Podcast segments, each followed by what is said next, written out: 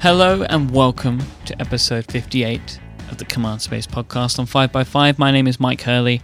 I am joined today by the most dapper, most charming man on the internet, Mr. Shawn Blanc. Hello. How are you, sir? I'm doing great, thanks. How are you? I'm very well, I'm very well. Welcome back to the show. I've had you on, I think this might be the third time you've been on Command Space. I think so too. And every time you're a little bit more generous with introducing me. So thanks for the kind words. It's because you just continue to become nicer and nicer, and now we have we have shared actual space in the real world together as well. So It's true. We got to hang out at WWDC. hmm which That was, was a lot of fun. I really enjoyed it. I can't wait to to go back. I'm going to XOXO in September. I would if I wasn't having my next son in like a week from now. Oh yeah, I remember you saying about when I we would- booked this, when we when we arranged this, how it could be should be okay, but we would need to wait until like the day. It's true. My, I mean, my wife is. We're due in ten days. Congratulations! Our, sec- our second boy. So thank you. Wow, two boys. I know. You could get a little band going, Shawn. I yeah, I know. Like a little, little crew and teach them karate and, and drums and guitar, and then we could do some some kind of fusion mix up of martial arts music. So I want to see if this has changed for you since the last time. But Mr. Shawn Blanc, what do you like to be known for? What do I like to be known for? Mm-hmm. Oh, I don't know. That I have a black belt. Is that That's a good one. is that a good one? Yeah, tell people about that before we start with the rest of I, the show. I, I studied uh, taekwondo and karate for like I don't know ten or twelve years when I was younger. Um, so I'm I'm a little out of shape. Like I can't do the I can't do the splits anymore. You know stuff like that. But uh, it, a lot of it never really leaves you. I, some of the the actual technique, obviously, I'm a little rusty. Um, but a lot of the like just the mental awareness of um, you know very aware of what's going on. You go into a parking lot, you walk down a dark alley, stuff like that. Um, you're just always paying attention I was always there's a bad guy behind the dumpster. exactly. I was always happy to be walking around with you. I felt like I was always protected. Yeah, of course. You know, ironically, like uh, when I went to WWDC two years ago, so this would have been uh, the 2012 conference. Um, I, I stayed with David Barnard, and we were over at um, like the, I think it was the Manhattan Hotel, and it was just it was like one and a half blocks away from the edge of kind of relatively safe area, and so we were towards uh, it's towards the Tenderloin. Yeah, the edge of Uh, civilization, basically. right and and it got to the point where i mean there were one time like a gang of guys act, literally like turned around and started approaching me and, and engaging me in conversation and i just i mean yeah this sounds dorky but literally i just turned around and i didn't run but i i jogged quickly to uh kind of around the corner and then into there's like a gated parking lot for my hotel and so kind of jogged in there and I mean that sounds like oh whatever you know you're a black belt, but that's actually like the the point of of you know knowing how to defend yourself is actually more like knowing how to just get out of a dangerous dangerous situation. Yeah, like it. It's San Francisco is really strange because of how it changes like that. So like on on my last day in San Francisco, everybody else had gone home and I had a later flight. So like basically there was nobody left in in the city that I knew. it was just me, only me. Um, I was the only nerd left in San Francisco, I think. And I'm sure. Yeah. and I was like, I, you know, I'll just, uh, I, I had a couple of hours to kill, so I was hanging out, and I'd heard about a, a coffee place called Sightglass, Uh huh. And it was in, within walkable distance. It wasn't too far away from Blue Bottle. It was like another ten minutes down the road. So I was walking. Um, I think it's on Market Street, and I was sort of like I was walking through. I walk, I walk past Mint Plaza where where Blue Bottle Coffee is. Just a couple of minutes up the road, and everything changed. And I was like, "Oh, I don't feel safe anymore." Oh, it's like you cross the street and suddenly it's different. Yeah, it was like there was loads of gangs hanging around, and there were like, I don't know, like teens on bikes, like circling stuff. I was like, mm, I'm not, I'm not comfortable to be walking around with. I had a Disney store bag with me because I'd bought some uh, presents for my nephews. So I was like, this is not a situation that I want to be in. So I just walked back to Blue Bottle. Yep. Seems like There you go. the right thing to do. Always go back to back to Blue Bottle. Then you know that that's words to live by, really. I agree. So, Mr. Blanc, Mhm. Recently you uh, released a new book. Is this your first book? I feel like it is. It is. I mean, I've probably written a few books worth of, of stuff on my site over the years, but this is the actual first. I packaged it together and, you know, put a byline on the cover. So the book is called Delight is in the Details. Where did this come from? Where did the idea come from? It's kind of funny. Actually, kind of accidentally happened. Um, you know, Mike, you know, I do this members only podcast on my site called Shawn Today. Mm-hmm. And earlier this year, I think it was like May, April, May, sometime around in the in the spring season, um, I did like a five part series on Shawn today, basically talking about delightful design details. And sort of my hypothesis for that series was that uh, you know sweating the details and and then putting in like little elements of surprise and, and whimsy and, and stuff like that actually makes your your app or your website or your service, whatever it is that you're doing, uh, it actually makes it more usable because people enjoy it. They think, "Hey, this is cool," you know, I like that, and you get this emotional, visceral connection to the service, and then you sort of like you're attached to it. You get this this fondness towards it, right? And so then now you've got an app that's actually more usable because people enjoy using it. Obviously, the inverse is true, and you got those little pebbles or you know moments of friction people are like kind of begin to try to avoid using your app. You know, pretty much every banking app out there mm-hmm. for every major bank falls into that category, right? And so basically, my point was, hey, you know, let's talk about this stuff because we're all nerds. We all like Apple stuff. You know, every, most of the members on my site, were, you know, have iPhones and, and are into that stuff. So I was like, you know, let's just talk about it for a bit. So then when the the series was over, the, those five episodes uh, I got a lot of positive feedback from a lot of the listening members, and uh, I personally really enjoyed doing it. And so I was like, yeah, I should just do this. Um, I should go back over those five episodes, kind of polish them up a little bit, and then uh, and then re re-record them and release it like as a for pay mini podcast, like a podcast mini series or something like that. And uh, you know, five shows, I could sell it for four ninety nine or something like that, and, and put it on iTunes or you know whatever. So I was listening through each episode and, and transcribing what I had said because when I do Shawn Today's, usually I have like talking points, but it's not a scripted show, so it's it's off the cuff. I'm just kind of talking, um, you know, as as it, as it comes to me or whatever it is I'm, I'm having to say. And I was like, I'd, I'd love it to be a little bit more focused, a little bit more uh, like NPR style, where there's a lot of um, not not not pauses and not repeat, re- repeating my words like I am right now and mumbling and, and things like that. So I scripted it out all out. And then I was like, oh, I should add this other chapter and this other chapter and this other chapter. And it kind of just sort of took on a life of its own and it kind of became clear what the whole scope of the the topics should be. And so I'm writing the scripts. I'm like, well, what the heck? I should just this is I'm already writing the book. I should just make it a book and have have an accompanying audiobook format that goes with it and just and just put the two together. So it kind of just it started out as one thing and as i was doing it it just made sense to just kind of let it kind of grow a little bit and turn into what it is now which is the this 14 chapter you know it's digital ebook and then audiobook that accompanies it and then i also ended up doing all these interviews on the side with guys like marco arment and jory raphael and uh, cameron moll and michael simmons and uh, dan provost and a few others chase reeves. And uh, these guys are like they're designers, they're makers, they're entrepreneur dudes, and so I talked to them about a lot of the topics that are in the book and, and got some of their feedback, some of their expertise, some of their stories um, regarding the the idea of basically sweating the details, doing really great work, trying to delight your audience, whether that be through making hardware uh, you know, Dan Provost is one half of Studio Neat. They make the Glyph and the Cosmonaut, which are just really top notch uh, accessories and okay. stuff. I'm having those guys on the show soon. Oh, they're are you having both of them? Yeah, I'm having both of them. They're a riot. They're they're they're good friends of mine. I'm really, they're they're awesome. That's gonna be a fun show.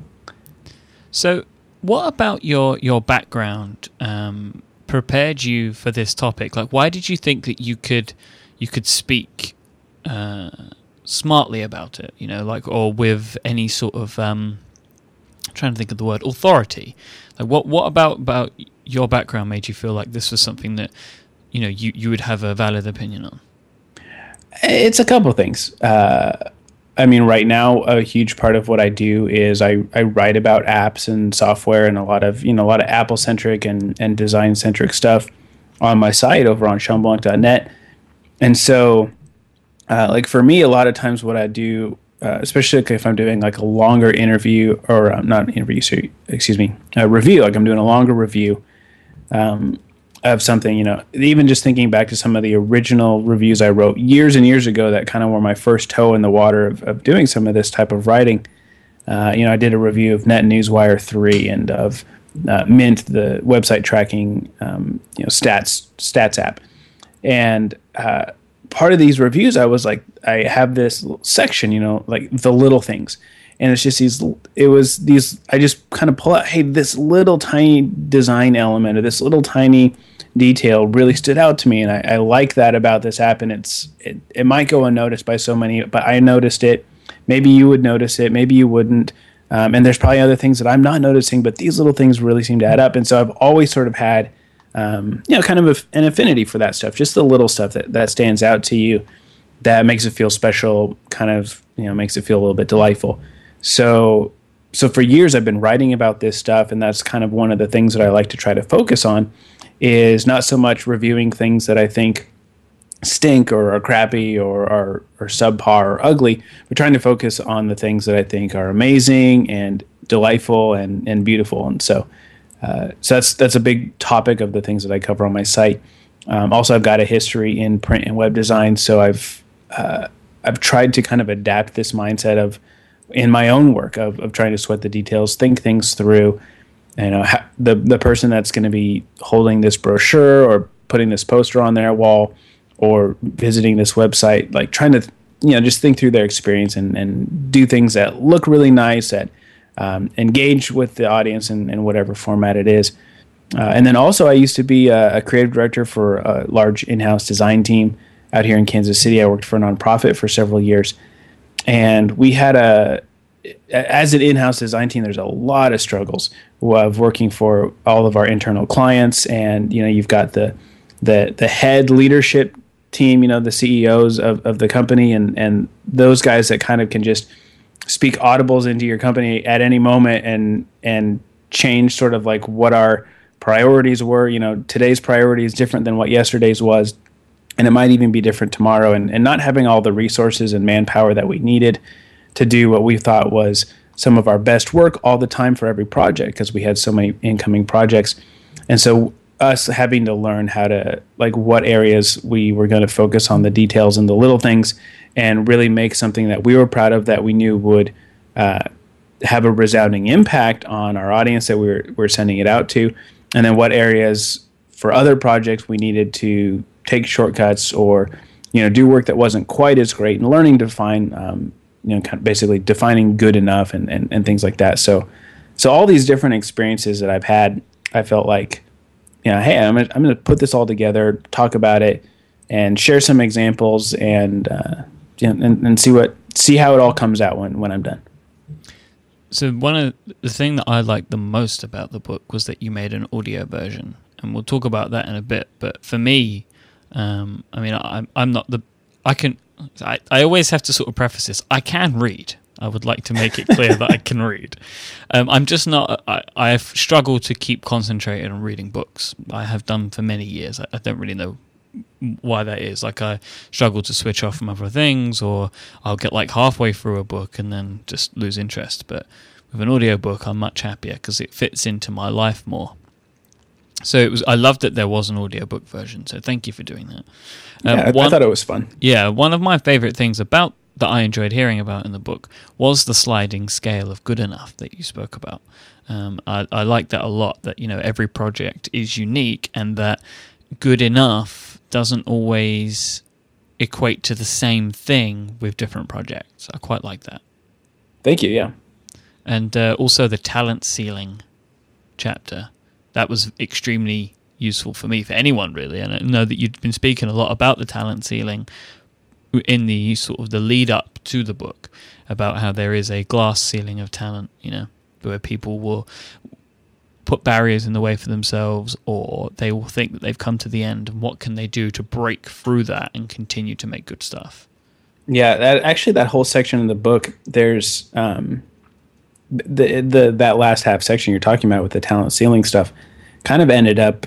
It wasn't even part of the original plan at all, but I got to to chapter nine, and I felt like the, this first section of the book. Now you know now the book's divided into two sections, but at first it was just this one section, and it was just you know talking about the details and and the uh, the importance of swaying the details and some examples of delightful stuff in in software and, apps and different services and things like that.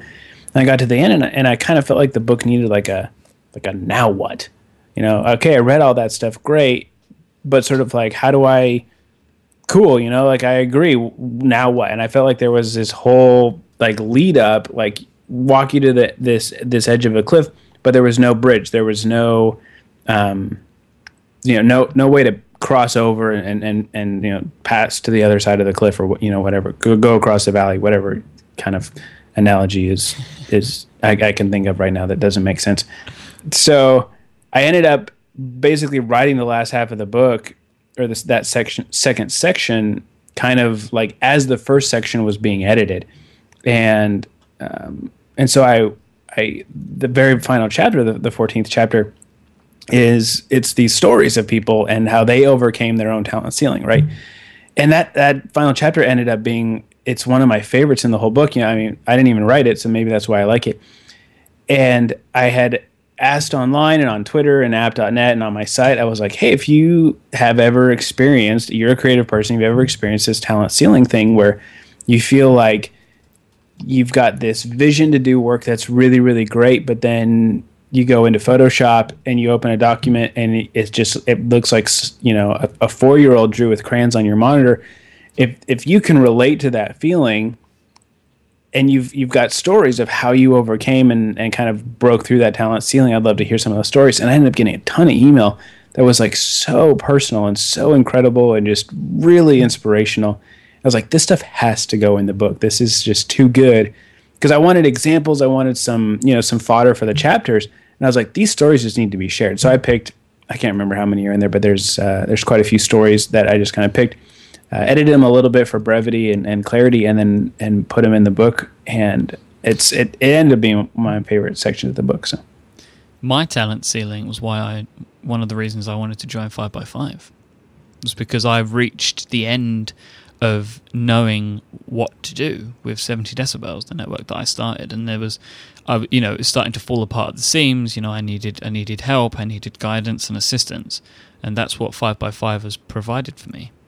So, uh, explain a little bit more of that. So, a lot of the the way that I initially set up the network was inelegant, like from a logistical standpoint. Um, I was using multiple um, hosting providers.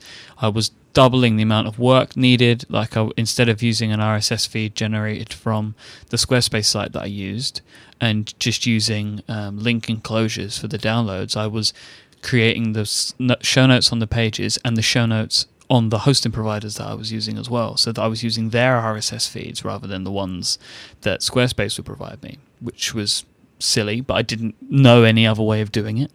Um, I didn't use um, FeedBurner initially, so I had some issues when trying to move feeds around later. Um, live, if I ever wanted to do live, I had literally no idea how to do that. Um, statistics tracking was becoming difficult for me. Um, and then just sort of general stuff about like production and editing and content creation and things like that. They were things that I could could do more of and could work harder on, but all of the other things, all of the logistical stuff and finding sponsors and all of that was taking away from my ability to create. So joining 5by5 has taken away a lot of that stuff, but has also helped me learn a lot more about how you run those those things as well. So, uh, but I couldn't really see that until I was out of it. That's awesome. So and and yeah. now you're you're now you're rocking it on five by five. Thank you, sir. Yeah, it's it's it's definitely a lot easier for me now than it was before. Like, and do you feel like you're doing better work now? Yeah, I'm much better. Yeah, I really do feel feel that way. I feel that this show is is better than it was. I've got the prompt now as well, um, and then you know all the other shows like Bionic and the Pen Addict. I feel like the content of those shows is getting better and better because I'm able to focus on that and and not have to worry about anything else. But yeah, it, it it feels yeah, I do feel like the actual work that I'm putting out is miles better than it was before. That's awesome. It's it's interesting. A lot of the uh, no one shared a story of of basically kind of overcoming their talent ceiling through the farming out of administrative overhead. Basically, There's just some stuff that I can do, but it's better if somebody else does it. yeah. I, I, I totally know that feeling. That's that's been one of the the biggest challenges for me is you know working from home and working for myself is all the the administrative overhead of you know I do all my own bookkeeping, I do all my site maintenance, et cetera, et cetera, and you know that eats into family time or or creative work time, and it's boring. And that can be a real um, interesting internal battle. Do I take away from social time or from work time? Like that's Yeah. an interesting. That there's a there's some real benefits and and dis, and like sort of disadvantages to to both of those, and it's interesting to make that balance. It is. Do you think that um, regular people, most people, actively notice delightful design details?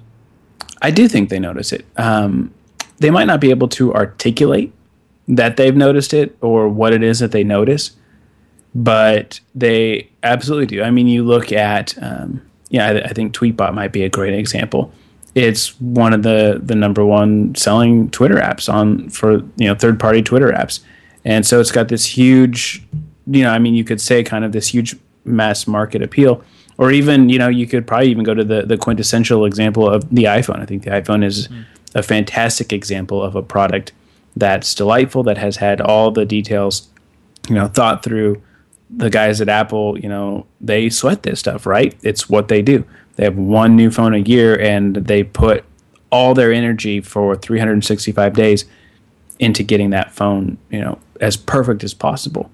And it's you know, it's it's selling and making a ton of money, and everyone wants an iPhone. And and you, uh, that I read the statistic recently that talked about how uh, current smartphone owners are most likely to buy an iPhone as their next smartphone. So if they've already got an iPhone, chances are they're going to buy another one. If they've got an Android phone, chances are they're going to buy an iPhone as their their next one is in, instead of another Android. Um, it, it was like fifty one percent or something like that, so it's just barely over the edge. But it's it's sort of showing that the mass market does see and appreciate and desire when a product is delightful and feels like a luxury product and it's it's enjoyable to use even if they can't necessarily articulate what it exactly it is about this this app or this hardware gadget this phone whatever it may be. They just go it's awesome. I like it. It's fun. It's cool. Do you think that even even us nerds who do notice this stuff, um, like so, you know, we'll see something really cool that we like. Like for example, one thing uh, I've been trying at iOS seven, and I like how the message bubbles move around and stuff, and you can see these in the videos. Um, yeah yeah the, the physics stuff so like you see it that one time, like that first time, and you're like, "Wow, this is awesome!" And then the, obviously that initial joy goes away because it would be. I think it would be kind of insane for us to feel that way every single time we see it. Um, but do you think that then these things become what we consider to be normal, and the bar is raised? Like, what happens after that initial delight?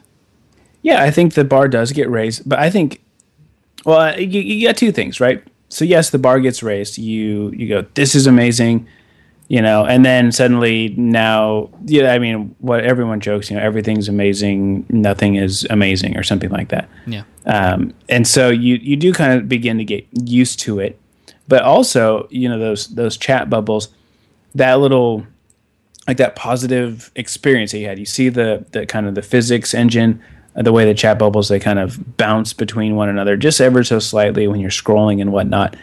Um, and so you have that that initial wow reaction, and then you've in a way you kind of ha- make an emotional, a positive emotional connection to the messages app and and to your to your your phone in general even.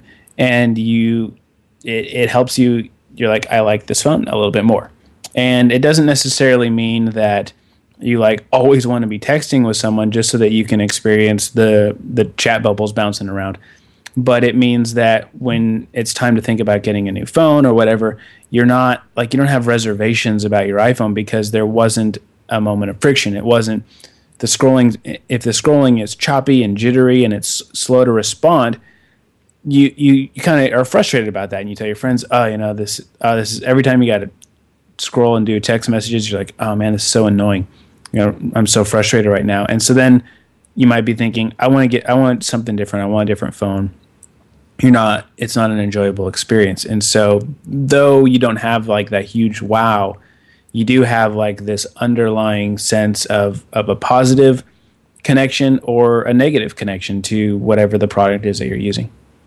It makes perfect sense. Now shawn will you uh, permit me to take a quick break? And then when we come back i want to talk about actually creating the book itself and that process. Hey it's your show. Do whatever you want. Oh nice one. So I'll take a quick moment to thank our friends over at squarespace.com. They are the all in one platform that makes it easy to create your own website. For a free trial and 10% off, go to squarespace.com and use the offer code TALLYHO8. Squarespace are constantly adding to and updating their platform with new features, new delightful designs, and more support. They have fantastic and delightful designs for you to start with. They have really great templates that you can start any website with, whether you want to maybe create a blog, portfolio, site for your business. They have great stuff for restaurants. They have like a whole section where you can get, if you are a restaurant owner or you've got maybe a friend or a family member that are, like Squarespace can help you with all of that. Maybe a portfolio, business site, online store, anything. And they have tons of great style options so you can adjust and tweak your website on Squarespace to really make it your own space. They take care of all the nasty stuff like hosting. They make sure that your site looks fantastic on any device because every one of their templates feature responsive web design. They have a support team that work 24 hours a day, 7 days a week, built right in. What other website do you have set up and they've got 24 7 support? Well, Squarespace have got it. It's really easy to use I want you to go and try it out. That's the best way to do this. If you go to squarespace.com, you can sign up for a free trial. There's no credit card required to do that. That's the best way. You know, if you have a site somewhere else, you maybe want to give this Squarespace thing a go. You can import your content right into Squarespace and you can set up your site as you would want it to be live on the internet and get a good feel for how Squarespace could work for you because I'm sure that it would. You can connect Twitter, Facebook, Pinterest, Instagram, Flickr, 500px, loads more services, and have the content show up on your page. Like you can have an Instagram slideshow or something like that, or you can have your tweet show up on the page. You can have it automatically tweet for you when you post a new blog entry or something like that. I really love Squarespace. As I say, go try it out, squarespace.com free trial. Their plans start at just $8 a month and includes a free domain name if you sign up for one of their annual plans. And don't forget, you will get 10% off and help support Command Space and all of 5x5 if you use the offer code TALLYHO8. That's T A L L Y H O 8. So go check out Squarespace, everything that you need to create an exceptional website. So, you posted a great article um, called How I Self Published My Book. Um, mm-hmm. And one of the main things that I took away from it was that EPUB is a mess. Oh my goodness. Well, and uh, I think part of it too was I was doing it wrong. I've gotten quite a bit of feedback from uh, some different folks over at Macworld and Tidbits and, and some other people that that have a lot more experience doing EPUBs than I do. Um, and so there's quite a few, there's a lot of tools out there that are uh, that kind of already exist, and then uh, future some some that are being made right now. Um, and so um, it looks like the you know if I do my next book is probably going to be written in HTML. Well, I'll write it in Markdown and then convert to HTML, and then then you've got like a nice basically you, the HTML format can easily much more easily be converted into uh, like a, a semantic quality you know validating EPUB document. But the way I did it, write it in Pages and then export from Pages to to EPUB, that was yeah, that that was a world of hurt. Because you had to like go in and make manual CSS and code changes to the book, right? Yeah, basically, um, I had no idea. This, this is only my second experience working with uh, making my own ebooks, basically. and my wife wrote a book uh, recently, and we ended up self-publishing that. Uh, and we had hired out the interior design. We were, you know, long story short, but anyways, uh, so we got the interior design done by someone, and they use InDesign, which I'm a huge fan of InDesign. I'm very familiar with it. Um, I'm still on InDesign CS3, and so I basically got the InDesign files back. They they uh, switched it over to like the Exchange format. If if you're familiar with, if anyone's familiar with what I'm talking about, they'll know. Uh, so I, I could then open up my wife's book in in my version of InDesign because they they the person who did the layout had a more recent version. Um, so now I was able to make a few edits, and then I've got access to the source files, of course, which is you know what I want to have long term. And then I per, I did the ebook myself, and basically what you have to do with InDesign is you start like a new book format as opposed to a single document, and then you make each chapter is its own document, and then you kind of bundle them up into this sort of this book's table of contents, and then you can save that as a you know digital ebook. And then basically what an EPUB file is, it's kind of like a, it's it's more or less like a website. You've got a, a table of contents, and then you've got every chapter, every you know whatever section that you want is basically its own HTML file. And then there's a you know CSS file that's in there that everything references, and then you have to have this manifest file that basically lists all the assets that are part of the zip bu- bundle and, and all this stuff, right? And so I had no idea that that's what it was. I just, I literally thought it was like a document, right? Just yes, a, so did I. I was like, you know, like like an Instapaper mobilized text version of the the book, right? And then you put these chapter markers at the beginning of each chapter, and you're done, right? It's far more. I mean, it's not as complicated as it sounds, but it is certainly more complicated when you're trying to to to to do it well, make a good one. So, so I export out of Pages, and uh, for for my books, I wrote it all in Pages and, and did the design of the cover, everything in there, saved it as a PDF, no problem. You know, it's good to go. But then exporting it to EPUB, it was just the whole thing was a disaster, and and I did it wrong on so many levels. Like I didn't have a valid table of contents in my Pages document. So I, I learned a lot.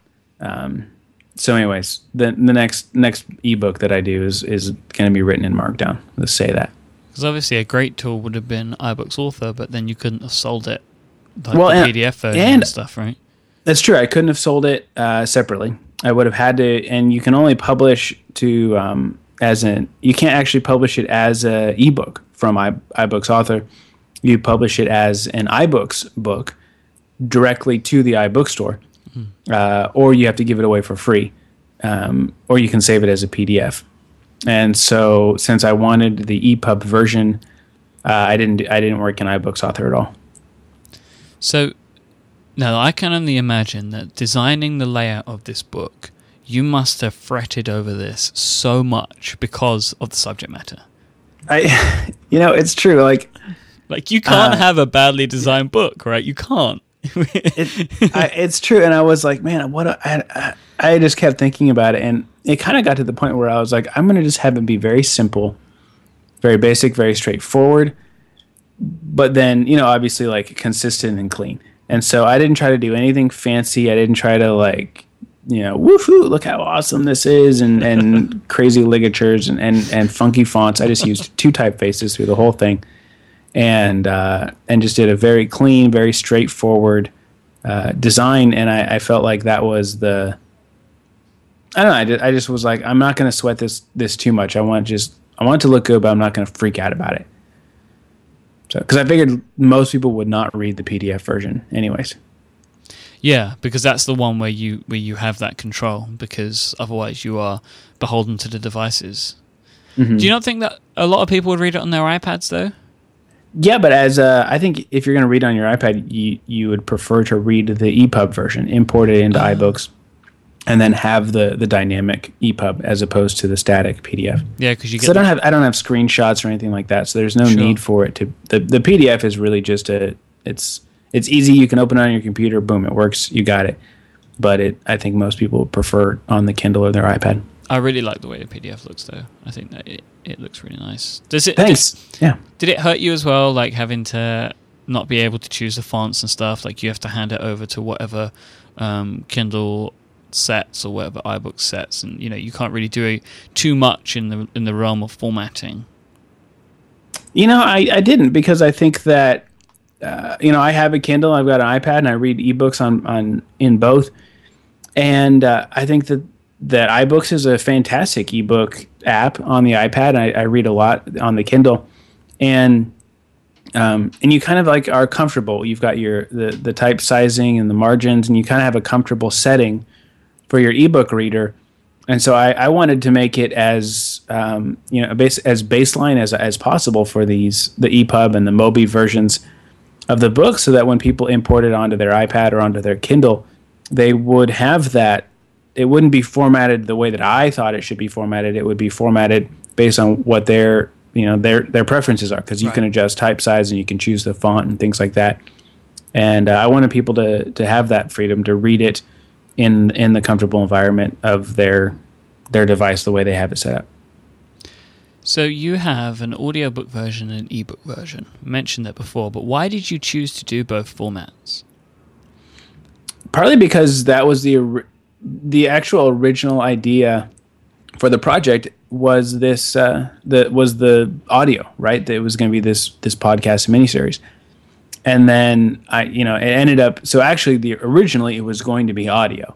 And then i added the written element sort of because i was already writing it out first anyways to, to have a, a script that i could then read uh, so that the podcasts would be you know clear to the point and and on track for the whole duration of the podcast um, and so it it's actually more like I recorded an audiobook, and by the way, there's also this ebook version of it. It's sort of the way that I, I view it. It's that was kind of the original intention of the of the project was to be the audio. Do you have a preferred format after you know of, of how it's turned out? Um, I no, not really. You don't think there's like one version is is better than the other? You haven't like there isn't like a premiere experience. I, I definitely spent the most amount. Well, I don't know. I spent so much time on everything. Um, you know, I think I tried to keep it as the audio is almost identical to the written part. Obviously, there's a few turns of phrase and a few things that I think um, read better than they're they're spoken. So I, I changed the wording a little bit mm-hmm. As I was recording it. But otherwise, there it's like 99% identical. Um, know, I got, I got a lot of feedback on the the audio book that people enjoyed listening to and that that did a good job. So I think that's kind of fun. Audiobooks are fun. I, I, I don't know anyone who's self published an audiobook before like this, so I thought that was kind of a cool. You know, it gave it a little twist, made it kind of fun. How did it feel to read a script rather than talk more free flowing like we are now, or you know, Shawn today, your your daily show? I was. That's a that's a great question actually. Um, it actually wasn't weird at all. I thought it was going to be super weird and sound so contrived.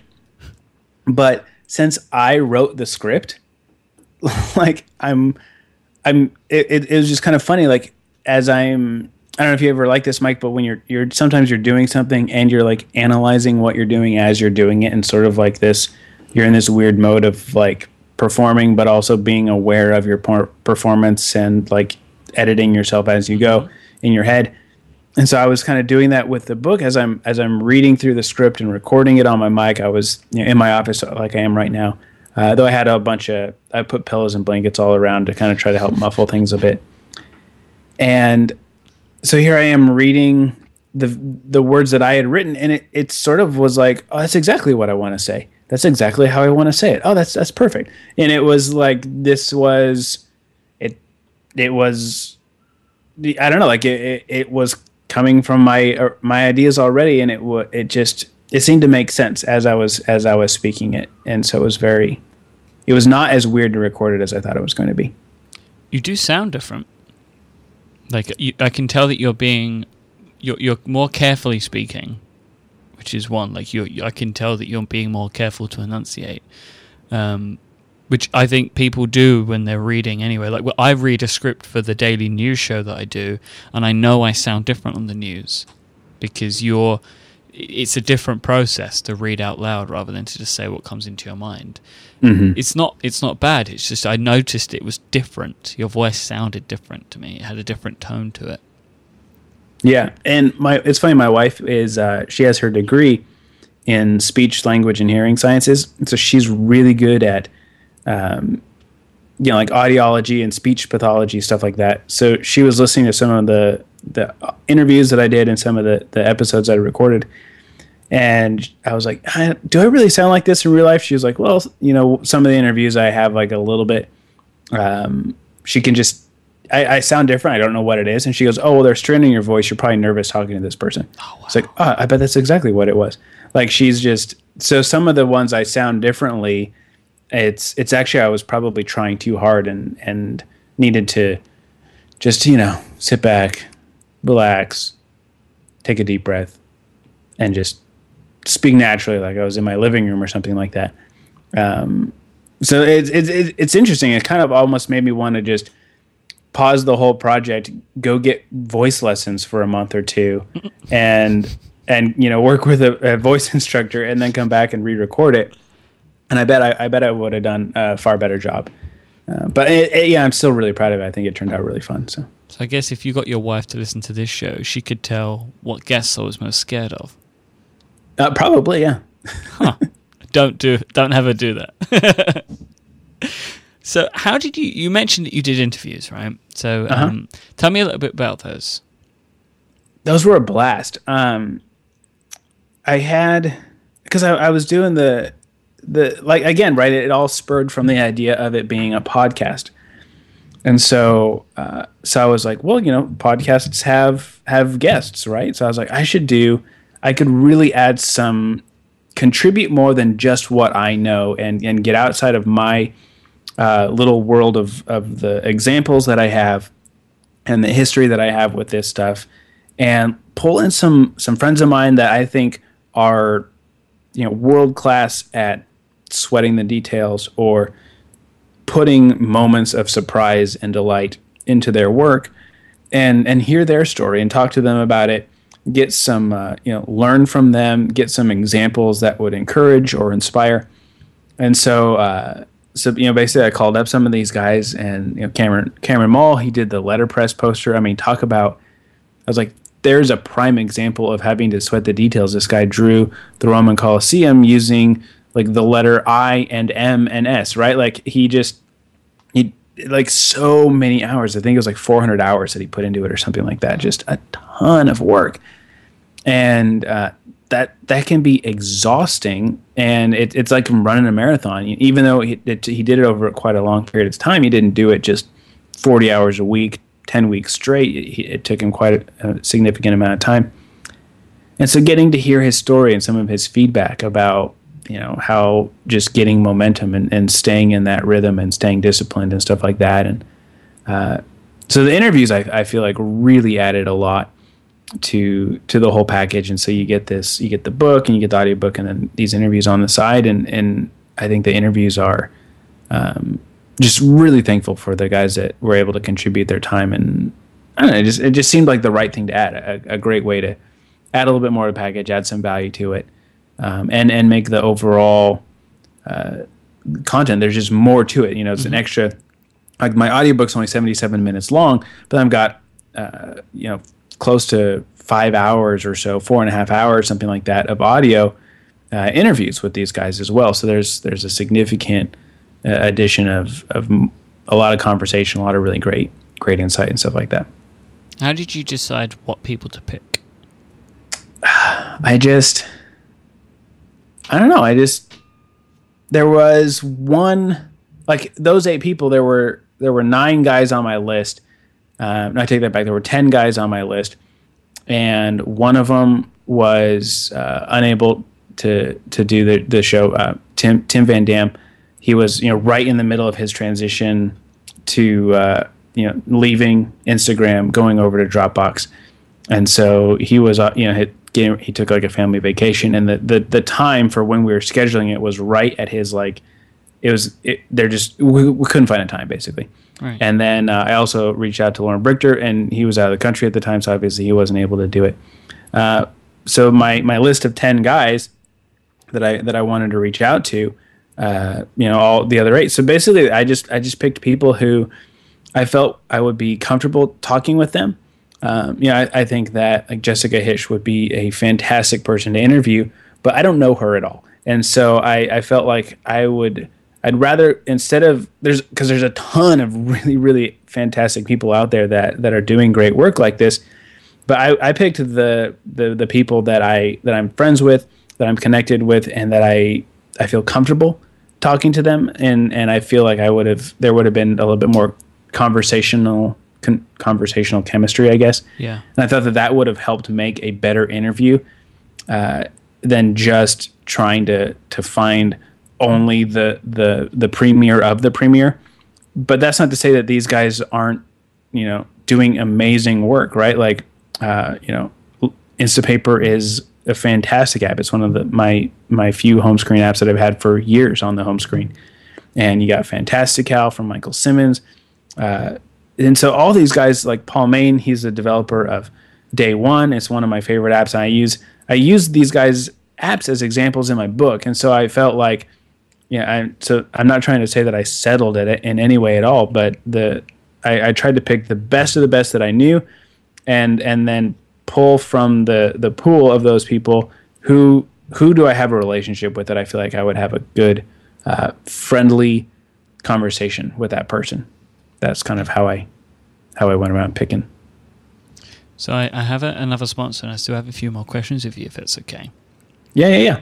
Awesome. So I want to take a quick moment to talk about our second sponsor for this episode, and that is the fine folks over at Shutterstock.com, where you will find over 20 million stock photos, vectors, illustrations, and video clips. You can start searching at Shutterstock.com and you will find the perfect image for your website and publication or just about any other creative project. Shutterstock gives you a global image collection to find images from all across the world that will definitely suit the projects that you're working on. You can choose between image packs and monthly subscription packages. They have great search tools that will allow you to hone in and find exactly what you're looking for, the exact image that's going to fit your needs. You never have to compromise with Shutterstock. If you need just one image for your blog or mockup, you can do that. But what they one of the things that really shines is they have image packs and monthly subscription packages. So you'll be able to save money and you be able to get some great stuff. So you can choose between any of those sort of systems of finding stuff at Shutterstock. Every time you visit them, you're definitely going to find something new because they add 10,000 new images every single day. And it's more affordable than you think. You don't pay for any extra charges for large files. You can download your images in any size and you just pay one price for them. You can easily curate and share your pictures via lightboxes, so you can set up little lightbox galleries of different types of images. You're searching around, you can add this one to a lightbox, add this one to a lightbox. And they have an iPad app as well where you can view and share these images with the lightbox galleries. They have enhanced license access in case you need to run an image for print or something like that, and they can give you that on any of their images. Not only pictures that they do, they have vectors, icons, infographic template, templates, video clips, so much more. I really love Shutterstock. I actually use them in my professional day job as well. I work in marketing, and, and my I work for a massive corporation that chooses Shutterstock as, as their image provider. So you can take that as it may. If you need any help at Shutterstock, you can get an account rep dedicated to you who will be able to answer any questions, and they also have 24 hour support during the week. Sign up for a free browsing account now at Shutterstock.com. There's no credit card needed to do this, and when you find the images that you like and decide to purchase, use the offer code CMD8 and you will get 30% off any package. Thanks to Shutterstock for their support. So, when I was reading through your piece, one thing that made me kind of scream out in, in horror for you was the amount of time you spent editing the audio. Oh, you're talking about when I, uh, I my uh, how I self published the book. Yes, mm-hmm. two and a half hours for each thirty minutes is what you about. said. Now that is that's crazy, Shawn. What did what were you doing? well, and that that doesn't include the uh, the um like recording it ahead of time, right? So Yeah. prepping. So I put a lot, a lot of time into the interviews. Um, well, I wanted them to be like like an NPR talk talk radio. pod- You know, I wanted it to be the the highest quality, uh, not just really great recording, but also uh, good flow. And I didn't want it to sound just like your your average podcast. No offense if you know what I'm What, saying. I was going to say, I- watch yourself here, buddy. Well, because uh, no, I I 100% appreciate what, what, what you're going for. It's Right, different. so this is I- I free, went right? through- This is free. What we're doing right now, we are ad supported, but it is free for people to listen to. But you're selling something, and I understand that you maybe put a bit more work into something that you're asking a direct transaction to take place. and I think that if I was doing this as a podcast, like say those interviews, um, say I ran a, a podcast called "Delight is in the Details," and it was a weekly show, uh, I would not put the same amount of um, of effort into editing as as I do as I did with these interviews for the book. Partly because I was like, I'm going to edit this once and it's done. And I'm, this this interview that I'm doing, you know, these eight interviews, they'll be I'll be selling them for years to come. And so I, I felt like the the effort to, to clean them up was justified. So what I did was, um, you know, not only did I had to cut out the the pre conversation stuff and then the the the post conversation stuff and and kind of the chit chat, but then I went through and I I literally sliced and diced the audio, tried to remove as many of the ums as I could, you know, some of the and or dead space or uh, unnecessary repeating of words and, and kind of stuttering and things like that. And then there were times where I would go to ask a question, but the, the person I'm, I'm talking with, they I thought they were taking a they were done talking, but they were just taking a break, you know, or you know someone's phone went off. So I'm I'm moving audio around a little bit here and there and, and, and just cleaned it up quite a bit. And I'm not a I'm not a pro audio editor, so I can't I can't fly through this stuff. And some people can clean that stuff up really quick. So it, it took me, yeah, I'm listening through the original conversations were about an hour long for the whole thing. So I had to listen through until we we started the the talk, and then uh, you know, chop off that that first part, and then listen through in real time to the to the interview, mute the ums, and then you know close the gap of the audio that that created, clean it all up so that it was kind of it was a tight flow. It went it went well together. It was well paced. Um, so it was a lot of work, but I, I, felt that it was worth it and it was justified. And yeah, I mean, to be fair, if I was doing a, like I don't do that for my own daily podcast, and and if I was doing if I was hosting a podcast, there's no I it, I wouldn't do that. I, I think it's um, you know for for podcasts you kind of like that that casual conversation, but I wanted it to feel just one step above in, in terms of the the finished uh, high quality edited version. They do sound great, though. Um, I've listened to a couple of them. I've not made my way through all the interviews yet, but I do really like them. They do sound. They. I can see it was worth putting the work in. Thanks. So one thing that, thing that I found really interesting about the package, the overall file itself, was that you included instructions to make sure that people could get content onto their devices. Do you think that, like in 2013, it should be easier than this? Like, Yes. it should just be simpler for people to get their own content onto their own devices. Well, and here's the ironic part: is that the the most difficult content to get onto your device is actually the audio. Um, it's it's very difficult to Yes. if you if if you're in if you know say you're you're like me and you have never plugged your iPhone into your computer in in a long time because you you now sync everything through the cloud and and it's it's all you know iCloud and and all that stuff. So I don't sync my phone with iTunes ever. And so that means that to get an MP3, I download it from my computer. To get an MP3 onto my phone is either I have to now start syncing my phone with iTunes or I can make a Dropbox folder, but with Dropbox you can that's a really easy way to get your the EPUB from your computer onto your iPad. Say you can email it to yourself or you can drop it in Dropbox. You can open it up, you tap, hold, it'll say, you know, open in, and you can open this in, in iBooks, and then boom, now the PDF or the EPUB version of the book is now in in your iBooks app. But it doesn't work that way with MP3s. You can't tap and hold and then send to the music app, right? So you can listen to it from within the app, or what a lot of people did, and um, I'm considering trying to figure this out for a, a future version of the the file.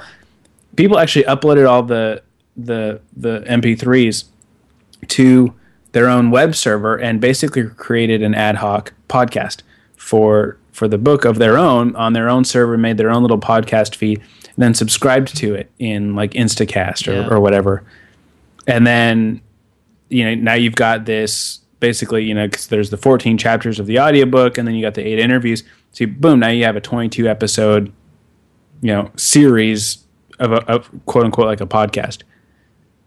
So that that that's almost like in a in a in a weird way that's almost like the easiest way to do it. Um, so I, I I wish there was an easier way to get to get music from your from your computer to your your phone or your iPad if you don't plug it in and sync via cable. So I've been listening to the to the interviews and the audiobook in the Dropbox app. It's is like the No, worst thing ever. I, yeah, I I believe you. like I you could because you can sync them.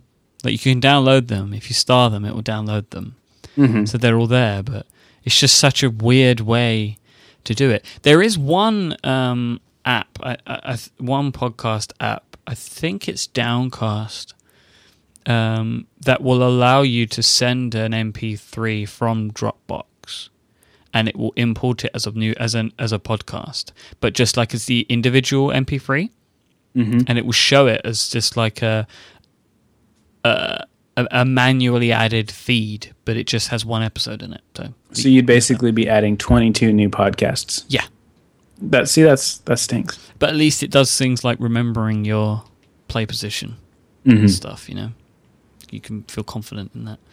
Um, how has like so you launched uh, a couple of weeks ago, Yeah, two weeks ago today, or two weeks ago yesterday. And has the book performed as you would have expected? Like how how are you doing it? Are you meeting your your targets that I'm sure that you set for yourself for how you wanted the book to sell? Has, has it been a success like you hoped? Yeah, I had kind of like three three targets basically. I had this is I got to I got to sell at least this many. I had like my minimum baseline for um, at least this would make it worth my time. And then I sort of had what I kind of expected it would it would hit, just kind of based on my expectation of um, kind of knowing the size of my my readership and and things like that, and having an idea. And then of course I had like my my wild dream of man, wouldn't it be awesome if I could you know pay off my house by selling this ebook? um, So obviously, I you know I didn't pay off the house, but uh, I did basically hit right at the almost on the nose. Uh, probably in like two more days, I'll hit right on the nose for um, where kind of what I expected it to hit. The the minimum sa- sales, I actually hit that within the first day, so that was really encouraging. Excellent. So I put all this money. You know, it's funny. Like you read some of these these uh, books out there or these posts out there. Um, I'm I'm a little bit more reserved with sharing actual numbers and, and income stuff like that. But some of these people, are, you know, how I made twenty five thousand dollars in twenty four hours or whatever it is, and and I was like, well, actually, you didn't make twenty five thousand dollars in twenty four hours. You just cashed in on six months worth of work in in one day period. So I mean, I, I get the point. You know, Yeah. they're talking about. Well, you know, I was able to generate twenty five thousand dollars worth of sales and things like that. Um, so, so for me, it was really encouraging to to be able to do all that work leading up to the book. Um, you know, it was hundreds and hundreds of hours. Probably not hundreds and hundreds, but uh, it was a lot. Maybe one hundred, and and then to be able to basically kind of break even for my time within the first day was really encouraging and then uh, and then I've, I've done a little bit more than double that since then. So it I'm like, you know, it feels good. My wife's quitting her job in ten days, so uh, so we're going to basically my my site is going to be the the sole source of income for Oh, for our family, Oh, and so this is this is basically, uh, you know, this is a big part of that. You know, helping helping us keep going for the for the next year. Well, this next, um, and my last question leads nicely into this then. Um, have you seen any change in membership since releasing the book? Have you seen any sort of spikes or anything? Um, Because you, know, run I- your member program, right? You have your membership scheme, um, as it were. Is scheme a right word? Scheme's not the right word. No, I, I think membership program is, is a good word. It's not a scheme. it's not like a Ponzi scheme, though. No. Okay, just Um, let's see i have you know to tell you the truth i actually don't don't pay that much a close close attention to to to membership signups i kind of have it all automated it's sort of uh, you know, i've got the whole system set up people sign up there's the login page and, and the landing page and then kind of walks them through all the new stuff that they now have access to and how to subscribe to shawn today and you know i've got the coffee stuff in there and whatnot um, and so it's for me it's it's relatively hands off in terms of uh, the the new signups when people are coming in. Obviously, my my big focus is trying to do the show every day. Um, I haven't done today's show yet, actually, believe it or not. I want I wanted to to, to wait to, to do this and to warm up for my show today. so I, I, I, don't know if new people are signing up or not. I, I guess uh, I hope so. I think so. So do I. So people should. I think for two reasons. One, because they're going to get great content, you know, and they can support you.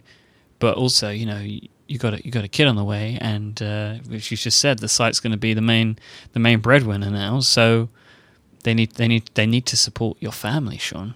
That's what's yeah. really important here, yeah. right? I, I, if I had a hat right now, I'd be holding it out.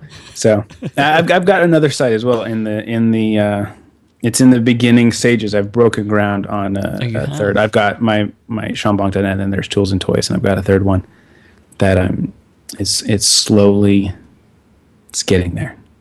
Very excited to hear about that. I'm sure that I will have you on the show again whenever you you launch this new project. Just because I can't. I'm really excited about it. I if it is what you mentioned to me, I am also very excited about it. Have I told you? I, I don't know who I've told. I've told like three people. Well, so if you're one of the three, then I feel. Or it, if if you've only told three people, then you've only told the people that you told at, at WWDC. Okay, then yes. Oh, maybe I've told six people then. so, Shawn, thank you so much for being here. Yeah, thanks for having me, Mike. It's always it's always fun chatting with you. So you can find everything that Shawn does. Go to shawnblanc.net where you'll find his amazing writing. You will also find a link to his fantastic new book, Delight is in the Details. And you can uh, find Shawn, you're on Twitter, you are at Shawn Blanc as well, are you not? Mm-hmm. And you should sign up for Shawn's membership. You know, throw the guy a few bucks a month and uh, help support his great work and uh, help support, you know, his family too, because that's important. Shawn's a nice guy. You can hear that. A bone. You you can uh, find me online as well. I am imyke. I M Y K E. Thanks so much for listening to episode 58 of Command Space. I will be back with you next week. Until then, bye bye.